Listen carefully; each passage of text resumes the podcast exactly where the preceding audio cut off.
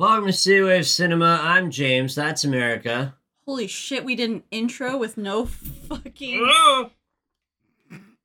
Damn near sent the water all over the studio floor. We were almost so clean. You menace. We were almost so clean. And you went and yeagled it. You yeagled it.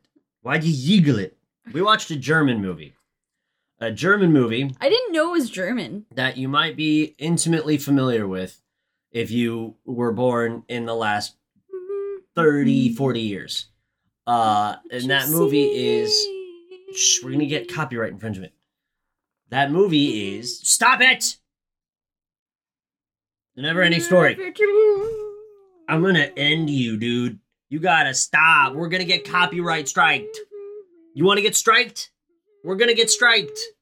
Cease. Cease. Cease! Never ending story! Oh my god, it's so much noise. God. Why do you want to get striked? We won't get striked for anything that just happened because it was not cohesively put together. It. Well, you know what? Funny you mention that. That's kind of like the movie. Awesome segue, huh? Yeah, I'm so good at this job. Now, listen. I never saw the movie as a child. So, my opinions are that of a fucking... Almost 30-year-old film major.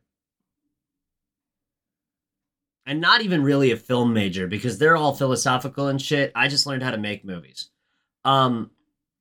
So, I don't have this overreaching sense of nostalgia about the movie. Because I don't have any deep-seated memories to tie me to it. So, upon watching it, I spent... The runtime is an hour and a half, and I think I spent all of that confused. I will say, looking over at James's face throughout the movie was more entertaining than watching the movie for another time. Because most of the time, it was just expressions of what the fuck. As per usual with movies that Jim Henson's puppeteers operate in, all the puppeting and the puppets themselves look phenomenal. Especially for, I think, what it was in 1984? Mm-hmm. It's almost 40 years old, everybody. The puppets look great for the time of the movie. That being said... we also just watched another movie with Jim Henson puppets in it, and they were that much better considering they made it in the last year. So, all that to be said, we start the movie on a generic child with a bowl cut, as per usual, for movies made between 1980 and 1999. He's got that Will Byers look, guys. No, Will Byers has his look. And this child, is sort of, a daydreamer type, I guess you could say. His name is Bastian because his parents hate him. Yeah, it's not even Sebastian, it's literally just Bastian. Well, let's not forget, his mom doesn't have a real name and she's dead.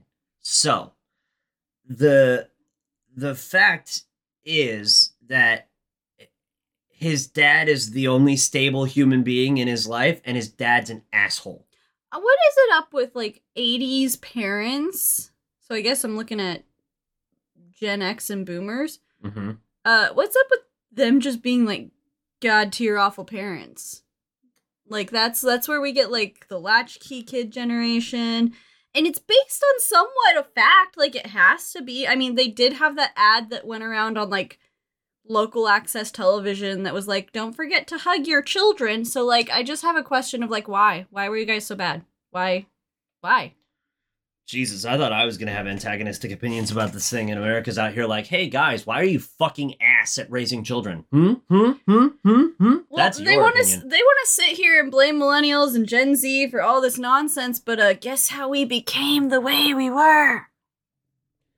Anyways, Bastian is apparently daydreaming so hard that he forgets to do his math homework,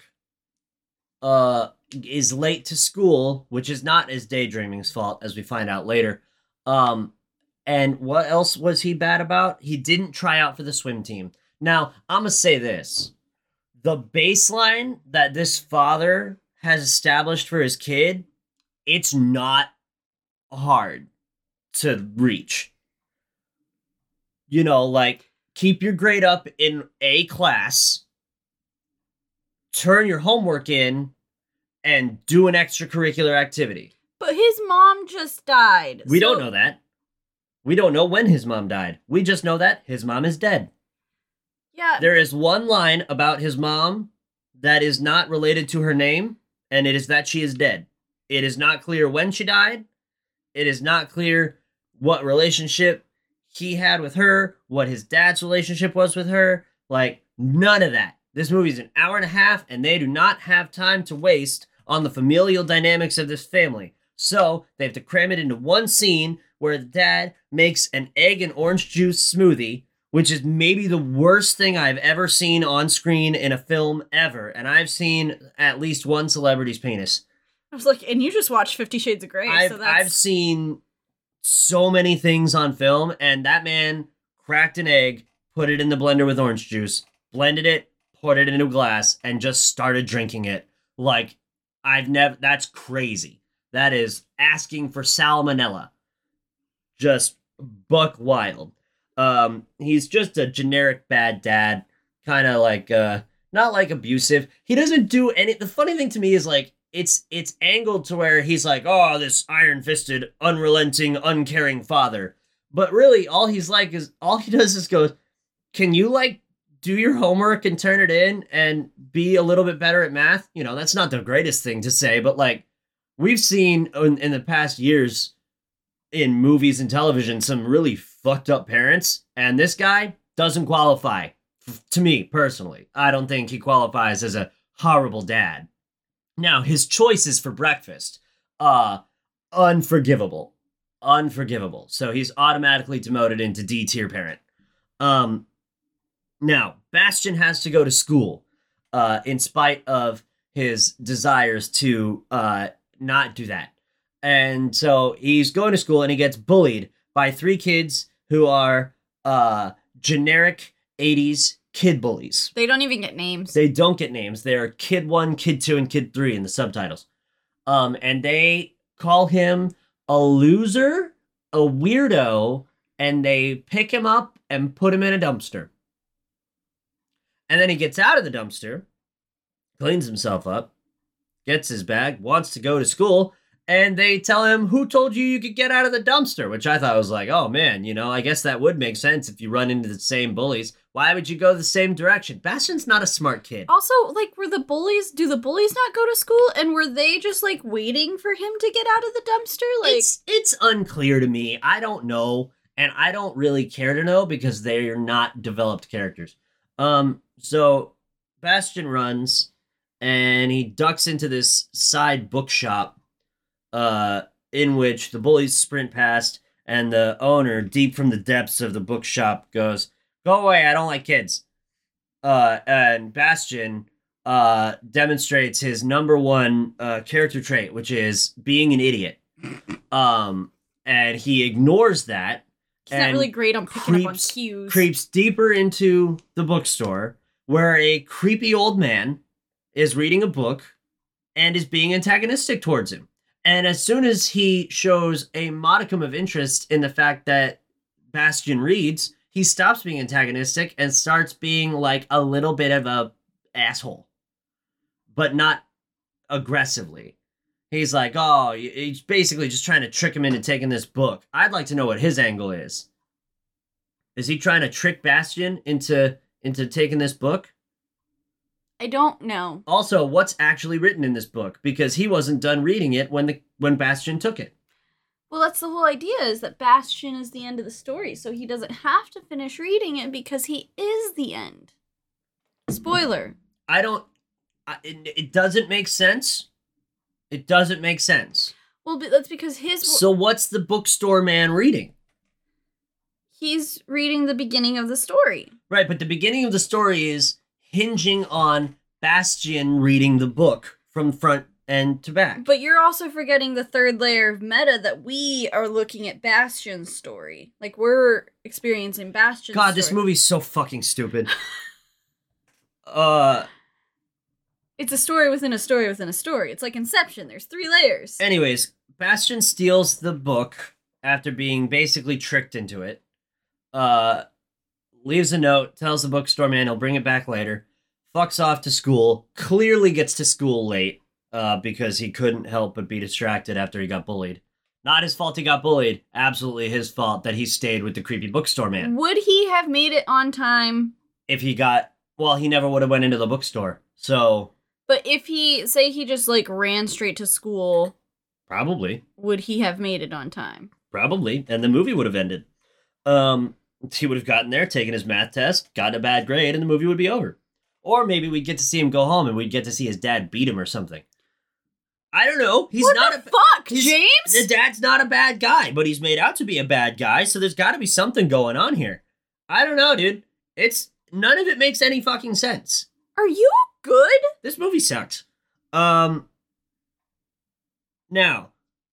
he gets to school late, sees that they're taking a test in his math class, and goes, "Ah, dang it," and goes to the school attic. I mean, I told James, like, same. Like, when you're already that late, you're already gonna get in fucking trouble. And there's a math test. I'm out. I'm done. I wouldn't probably hang in the school still, but back then truancy laws were, like, really in place. And, like, cops, like, looked for kids that were not in school that were supposed to be in school, so... I wasn't allowed to play in the front yard because my mom was worried about truancy officers parading around. Yeah, they don't give a fuck anymore. Did they in... The early 2000s? The early 2000s? No. Oh. It really was only prevalent like the 80s and 90s, and then like so many school districts have different schedules now that it's like, unless you're like holding up a sheet, like you have like a list in your car of every single one, or someone's specifically been reported as missing, then no. All right, well, he goes to the attic. I didn't know schools had attics. Probably those old ones did. And he sits his little ass down and starts to read the book. Now we begin to enter the world of Fantasia, which I honestly believed Disney owned the rights to, and so I was confused as to how it was in this movie. I bet the book that Never Ending Story is based off of came before Fantasia. I bet you. Maybe, and that just means that Disney can't trademark Fantasia, which is hilarious permanently. I'm going to look that up while you rant and rave, because I bet that was the case, because I thought about it during the movie. And as we venture into this world, it's not unlike the Princess Bride, where we cut back and forth between the real world and the book as a movie, which is not a bad way to do it. I think that's a fine way to do a book as a movie inside of a movie. And we get introduced to a Rockbiter, Teeny Weeny, the Night Hob, the Bat, and the Turbo Racing Snail, as they discuss the fact that the world is coming to an end due to the Nothing, which we never see the Nothing. We only see clouds representative of the effect of the Nothing. So all of this is a really dressed up and horrifying set, bearing in mind this was made in Germany by Germans, and so everything has to be terrifying.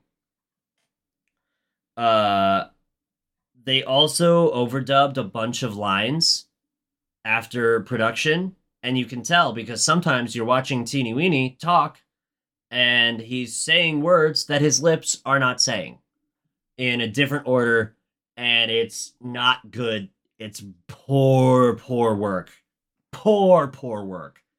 I mean, I've done ADR for film in college, and it was bad. It was not as bad as this. Now. Okay. Here's what I found out about Fantasia while James was talking about all of that. Okay. The book came after the movie Fantasia. Uh-huh. Fantasia was in 1940. The book for Never Ending Story came out in 1979. Okay. Disney does own a copyright for the film series Fantasia, but I don't think they can copyright the word. That makes sense. because I think the word is a separate...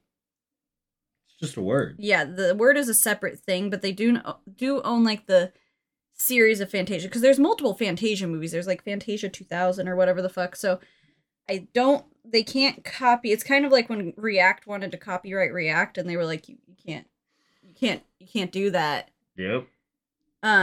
So that's what I think is happening, but that's just on a cursory quick Google. So, but there you go. Well, that's something. Now,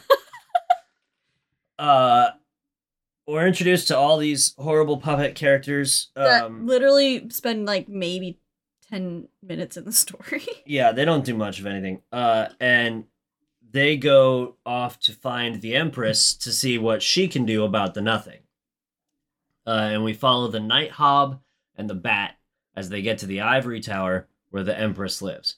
So we get in there. It's like looking at the Star Wars Senate from the 90s movies, where there's just a bunch of fucking creatures and all over the damn place. The tower also looks like Sauron, just a little bit. It does kind of look like Sauron, doesn't it? Yeah, it's got the peaks and the circle. Yeah, it's weird. At least it's white and not dark and scary. True.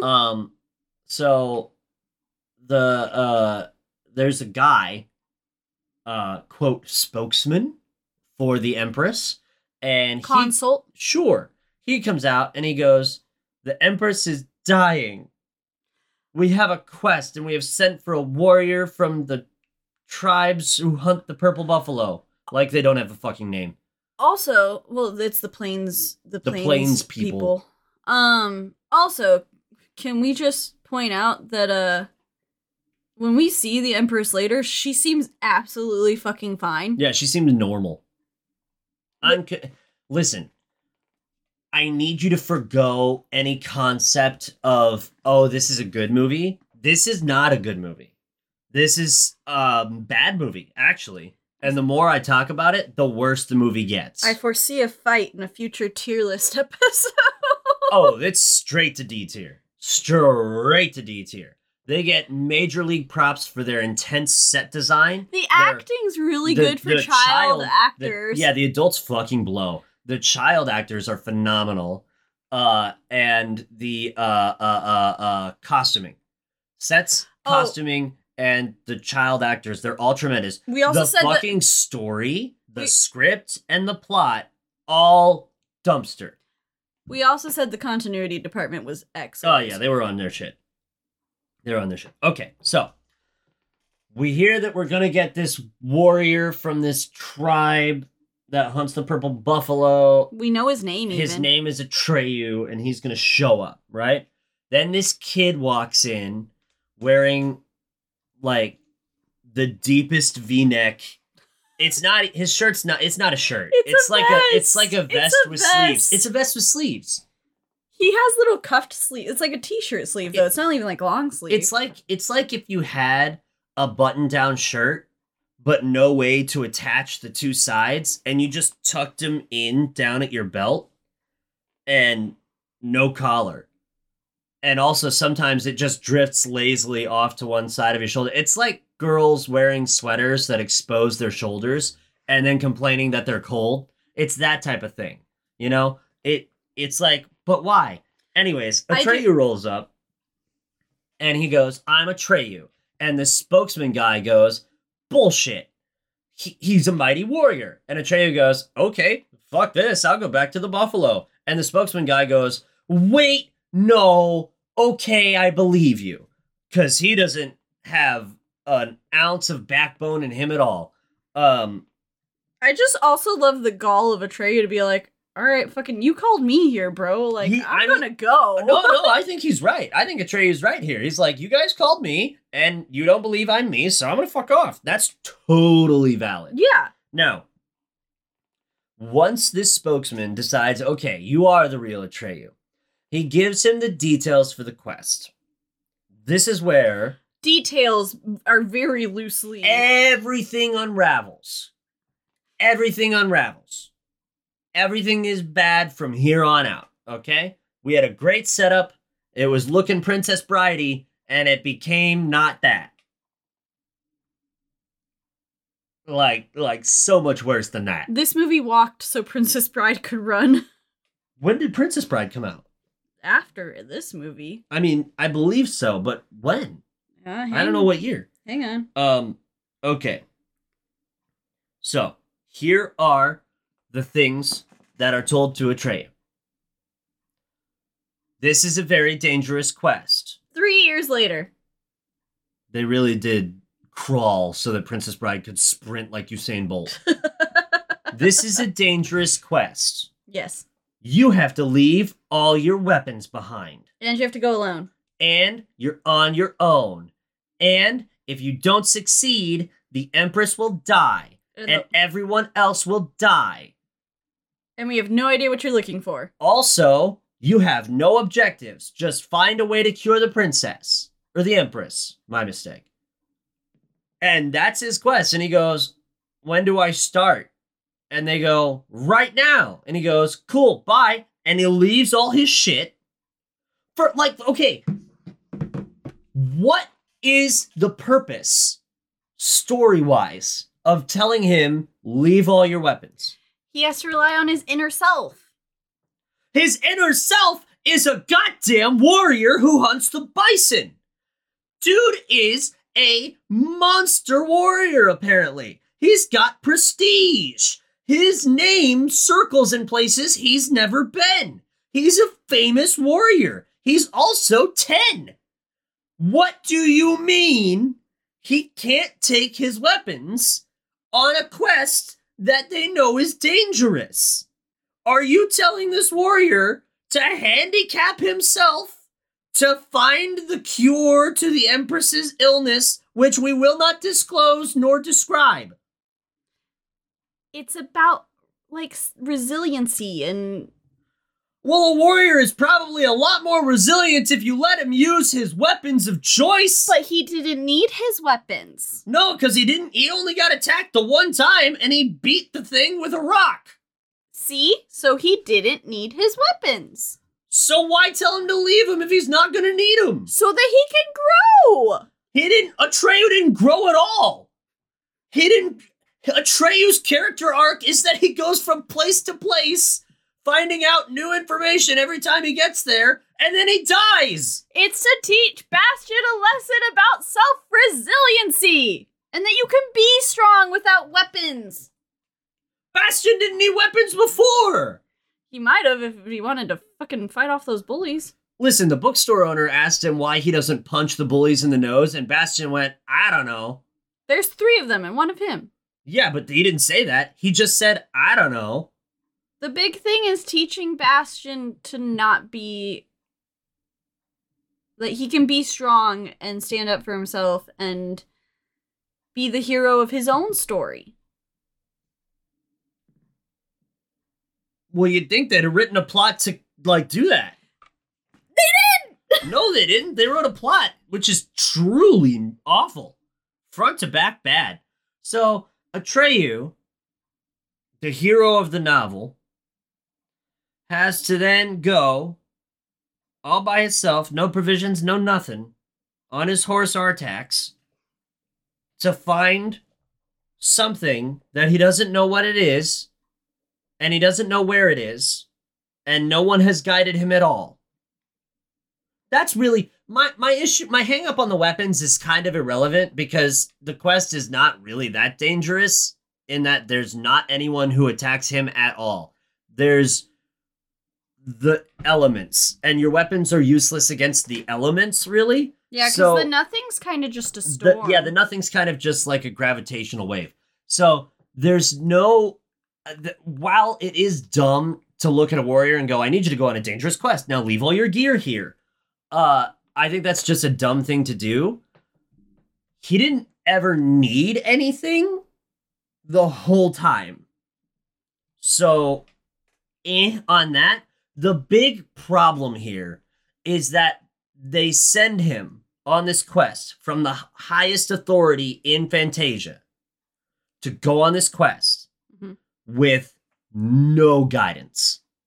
No one knows where to look. They're like, hey, man, you're a competent and capable individual. Maybe you will know where to look. Good luck. He at least knew people to ask. That's true. He spent a series of days searching through, what was it? The desert. Desert, the crystals. The crystal forest, one other place before he got to the swamps. And in the swamps, Artax dies. Yeah. His horse. Now, Artax dies in the swamps of sadness. Isn't it swamps of despair? The swamps of sadness. And I don't know why. Because he got sad. Why? Because he lost hope. How? Because he couldn't get through the mud. He was doing fine. And then he got stuck again. But he kept on doing fine until he decided not to do fine and sink. There is... He gave up. Okay, show me. They did. No, he just stopped. Like, he made the decision and he was like, I'm done. And then he sank. Exactly. That's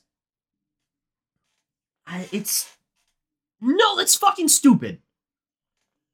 It's one of the most depressing scenes in, like, childhood cinema for, like, a whole couple generations of children.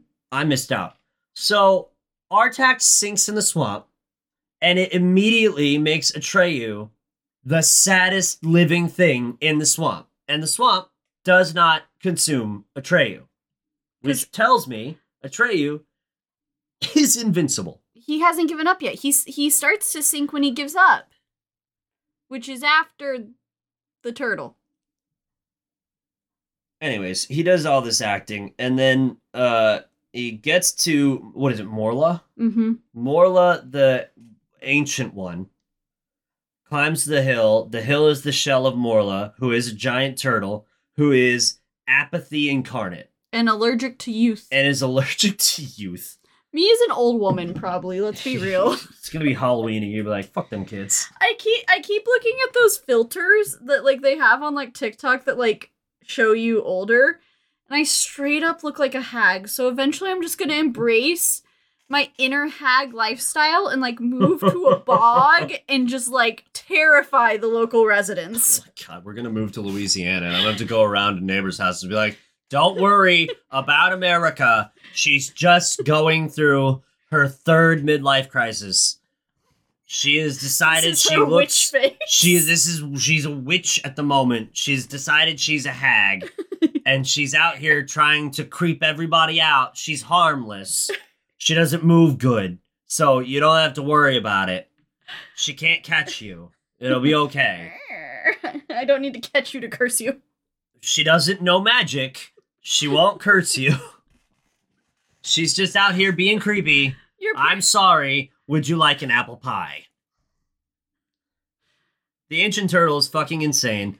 Doesn't do anything. I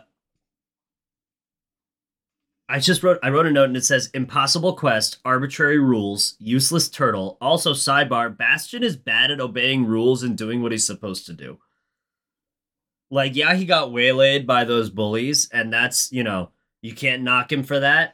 But at the same time, no point in time does he decide, "I'm going to be an ounce of responsible," after the pep talk from his dad that morning. Pep talk. Yeah, it's not a good pep talk. Is this because the bell goes off and he just straight up chills in the... Yeah, the bell goes off and he's like, "Fuck it, we stay at school in the attic."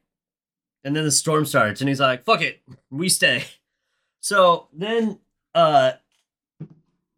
the Dragon Ex Machina shows up. Luck Dragon! Falcor, Luck Dragon. And Falcor's purpose is to get Atreyu out of jams. And that's it. He's like the Eagles. He does his job. He's probably directly related to the Eagles. He might be, except for he does his job. He does his job 75% of the time. And so Falcor shows, snatches him out of the bog right as Gmork shows up. Now, Gmork, as you find out later, is this evil dark wolf creature that is a peon for the nothing. I don't know how that works.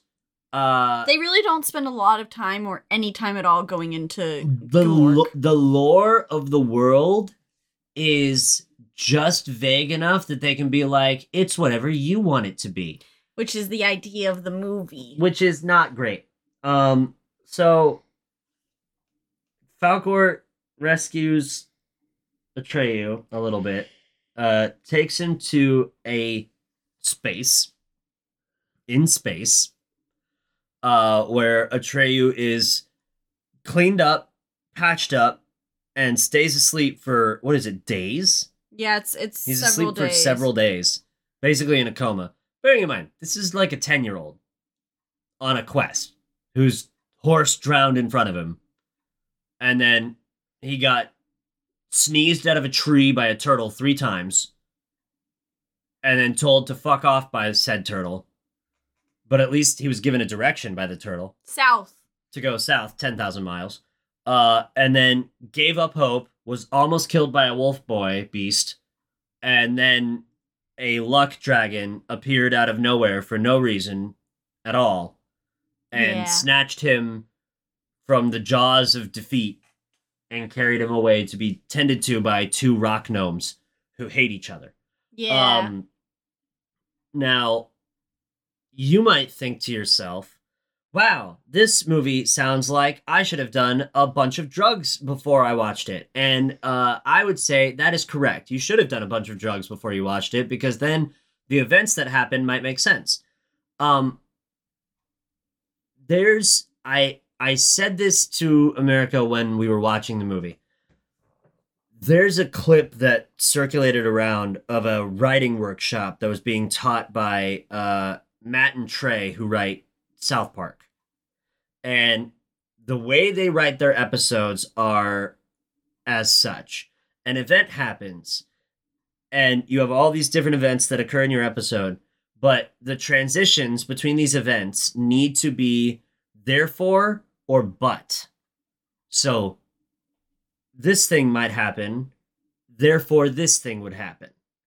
And so on and so forth through your story. That way, it's a cohesive unit.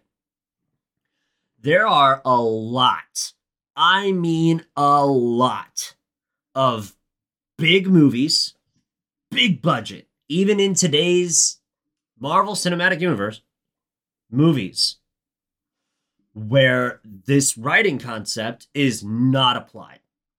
And you have a bunch of events with no transition between them, and you end up sitting there going, I don't understand what's happening. That is what this movie does for the majority of the runtime. Atreyu has to go to a bunch of places that he does not know beforehand, with no direction, that he susses out on his route, blindly, and no event has any context to any of the events that happened prior. Like, it's outrageously confusing the whole time why anything is happening. You cannot... Now, this is a movie for kids, so it's not meant for your fucking Christopher Nolan nerds who are watching these fucking backwards ass movies like he's making now that don't make any goddamn sense. It's not an Inception story, okay? A little bit. I mean, this one in particular a little bit, but it's a movie for kids. Yes. The concepts are for kids. It's not dreadfully complicated what they're doing. No. However, in terms of narrative, it is completely lacking. You want to know what else was some of which were made around the same time and were for children and do not fall into this pratfall? Huh. Studio Ghibli movies. Yeah. Like every single thing that's happened in every Studio Ghibli movie that we've watched is like, this thing happens, therefore the rest of the plot happens. Even if the plot is unhinged and crazy, it follows reason and logic, and it obeys the rules. Now, Fantasia's a world where you have to accept that there are no rules and everything is utter chaos all the time, because the nature of Fantasia is that it's the imagination of a person in a movie who is then told that they are a person in a movie. Yeah, because Bastian's world's the imagination of our world, and Fantasia's the imagination of Bastian's world. Right. So it's three layers deep, and it's only three. It's not Inception. It's only three layers deep, and at the end of the movie, everyone is sort of told, sort of, that they are the subject of another creature's whims. Okay? So that gets explained at the end, but the journey to get there is like so empty and confusing and almost meaningless. And the only reason that you build empathy as a viewer is because first they kill Artax, and then the actor who plays Atreyu does a goddamn good job looking fucking miserable the whole time. He is just incessantly suffering through the whole movie, and the only time he really showcases it, like, deeply is right after Artax dies. Okay? So, now we're on the top of the rock, where the rock gnomes live, who are a bad example of an old married couple. They hate each other, and they do two different things. Witchcraft and science. And the witchcraft makes Atreyu better, and the science, doesn't do anything. So then he's got to go... I mean, the science tells him about the gates and I'm not going to lie to you. I paid so little attention when the science gnome was explaining anything to him. Because I had already signed off on the idea that literally nothing matters because we're in the imagination. So the rules that they try to set here they're meaningless. And I am proven correct when Atreyu approaches the first gate. So you're not even going to talk about how quickly Atreyu gets from... I know, we'll get there. We have to get back to the fact that they watch a knight in armor, approach these sphinxes that make a gate that you could easily walk around. You could literally just like go 15 minutes to the side and then another 15 minutes forward and you would bypass the gate. It's not like there's this fucking force field stopping you and ensuring that you have to go through the Sphinx, the titty Sphinx gates. Also, titties. There's just big old fucking naked titties on these Sphinxes. With nipples and nips everything. Nips out. Big bahonkadonkaroos out and about, okay? So... First question, why do the Sphinxes have laser beam eyes? Second question, the ruling on the field is... Here we go. When you get to the gate, you have to have unmitigated confidence in yourself. Yes. And you have to know yourself entirely. That's... Okay, that's fantasy, blah, blah. The same thing, you have to answer the questions or they throw you into the gorge, right? Same thing. Monty Python. Yeah, I was trying to get there. This knight rolls up. We don't know a thing about him. He rolls up, comes to a halt in front of the Sphinxes, and gets laser beam-eyed instantly. Barbecued. Fried to death. And the horse scurries off, because we can't kill two horses in one movie. We already gave enough trauma. We don't need more. Can you imagine they barbecued a horse? Oh, wild. That'd get it a PG-13 rating. Is it just PG? I think it's G. They're titties. It can't be PG. I don't know. The ratings board is a wash. Especially in the 80s. It really Oh my God. They didn't give a fuck about anything in the 80s. PG. Okay. So Atreyu sees this guy get fried, and then he goes... That the old gnome man explains to him, yeah, you've basically got to know yourself and be confident. And he goes, bet, I'll do it. And he rolls off. And the other gnome's like, no, I haven't told you about the other gate. Which doesn't matter. And then Atreyu becomes the Flash. They had to look through a telescope to see this guy get barbecued. And in a matter of moments, Atreyu has scurried down from this rock and made it to the Sphinxes. Like, without using the luck dragon. Without using Falcor, who's still just vibing, getting stabbed, actually, by the witch. For reasons. And so Atreyu gets there, and he walks up to the Sphinxes, and he's just, like, looking at them, and they're not doing shit. And he's looking at them, and they're not doing shit. And he's looking at them, and they're not doing shit. And then he starts getting sweaty as he's looking at him, and their eyes start to open like they're going to zap him. And all the time, no one says words.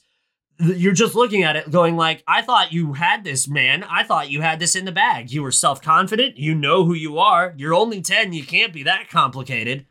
Like, you don't have deep-seated trauma yet. Your most recent trauma happened yesterday. And you've kind of gotten over it because you got a luck dragon now. So really, though? Oh, who needs Artax? We've got Falcor. It's fine.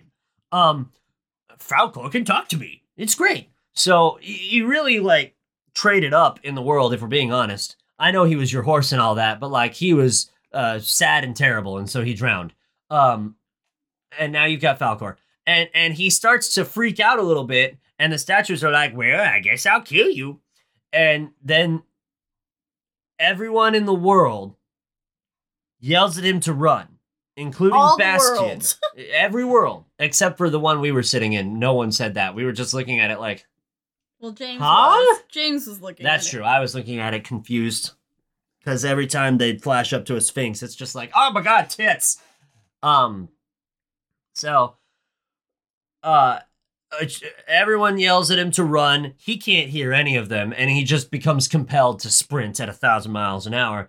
The Sphinxes shoot lasers at him. He dives out of the way, lands a few yards past the Sphinxes, and then, like, that's just it. They're done. It's like, okay, if you beat it, it's all over. So he gets past the first gate and decides he's going to scurry off to the next one, and that's what we're going to call this episode, because we're almost fucking done with the movie. Fucking movie sucks.